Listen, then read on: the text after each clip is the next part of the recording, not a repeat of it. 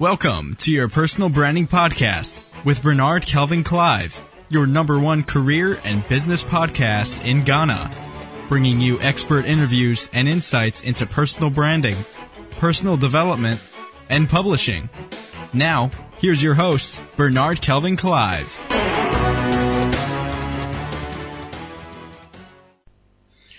All right, welcome to another edition of your personal branding podcast. I am your host, Bernard Kelvin Clive. How do you stay productive in a world of busy bars and devices vying for your attention every second? What do you do? It's time to switch. So we're going to look at seven ways to cut through WhatsApp noise to be noticed.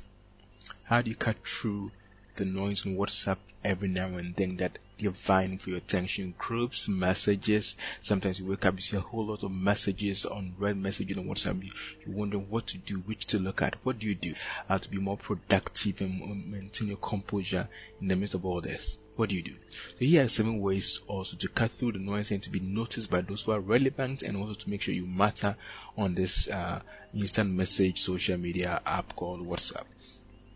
So here are seven ways or seven steps or seven strategies you might look at.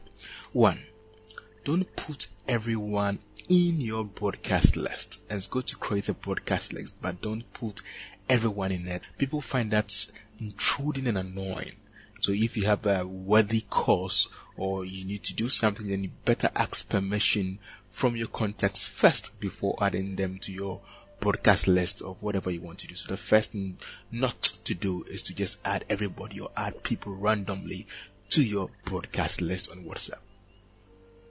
Two, don't add influencers or your influencers, your mentors or people you look up to into your groups or broadcast list without their permission. It's especially annoying. They are busy people doing their own thing. And just adding them the fact that you have their contacts doesn't mean you just add them to groups. So in fact they don't even need to be in your groups or broadcast list. You need to revere them and respect them. Just having their contacts doesn't give you the right to add them to any group. So respect their time and their connection. So just do that. Um, three. There's a point. Let's face it most WhatsApp groups are just making lots of noise with no or less value. Think through all the groups that you belong. The average person that belong to more than five groups, some ten, a lot of groups, noise every now and then. Now here's the point. How do you expect to have effective communication with 50 to 100 people in a group? You tell me this is just enough noise. 50 to 100 people if each person is, is to respond to a message or to comment look at them the, the number of messages you're going to have just in a group. Do this evaluate your existing groups now and exit some of them even today. You have nothing really to lose groups. So evaluate the groups you belong to now um, and find out uh, are they worthy of being those groups? If not just exit. You have the right to exit the group for with regards to having influencers or mentors or respected people in your WhatsApp contact list, to win their hearts and be in their good books, there are some things you must not do and there are things you should do. One, don't bug them with your trivial stuff. Just because you're the only contact list with just hellos and highs. They can't respond to every hello, say hi, say whatever, check my latest song or joke or poem or article or give me feedback. No, no, no, no, no. They can't be bothered by this trivial stuff. Just ensure that you, you send them messages when you really, really need it. Again, your daily or weekly motivational messages or sermons or devotions or poems or songs or whatever uh, uh, may not be beneficial to them. In fact, they might not even need them.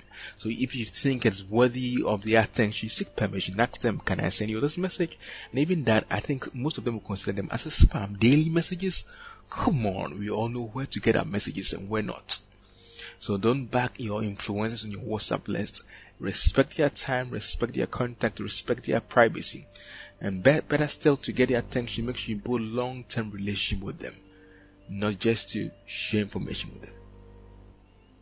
Five, WhatsApp promotions. Now, WhatsApp can be a good promotional tool if used properly. So avoid contact sharing or images and videos of your programs and products and services. You must notice that survey indicates that it's irritate many people when you spam them with your product messages, events, ads. Come on, a lot of people find it annoying. So instead, build good rapport with others. Build good relationship with always even sending messages or your DPs to be changed order. This is what I do personally. While others broadcast and spam daily, I make minimum of 30 connections with my WhatsApp contact daily. That's is a uh, hello, say how you doing, and I just want to check up on you or something. Just uh, find out that what they are doing, not to back them with your message, your product, your books and services. No, just ensure are they okay? They are doing well. So that, that's, that's what they call permission marketing, not selling or promoting anything, rather asking them of their health, their life, their family, and sometimes that's all they need. Sometimes people just need people those who care about them, not about bragging about their product, their service, or their events. You need people to communicate, to chat with. And if you do that, you win the hearts of many on your list. Six, this is the hard truth.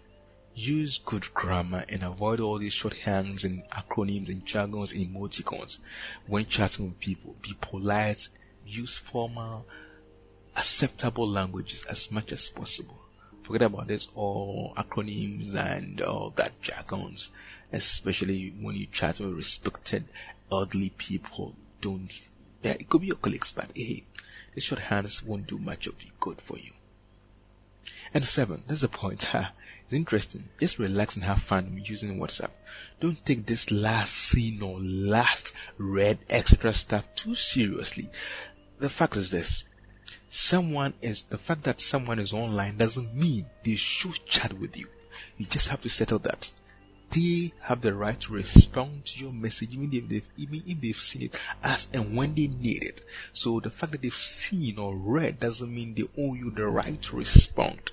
Relax and don't get offended. Be honest to yourself and respect their privacy. Remember the law of sowing and reaping. Whatever you sow, you reap. So respect people, treat them with love, honor, and respect. And so these are the seven few things you can do to cut through the WhatsApp noise and be noticed by the people you think they deserve your attention or your promotion. And just respect people. Treat them as humans. Don't back them. Don't don't broadcast on. And just every now and then, just build good content. So if you think this has been helpful, you can just download the infographic of the, oh, there's the seven ways to cut through the WhatsApp noise and to be noticed. And that's how to be more productive using the WhatsApp app on your mobile phone and device. So if you find this helpful, just share with your friend and yes, share sparingly.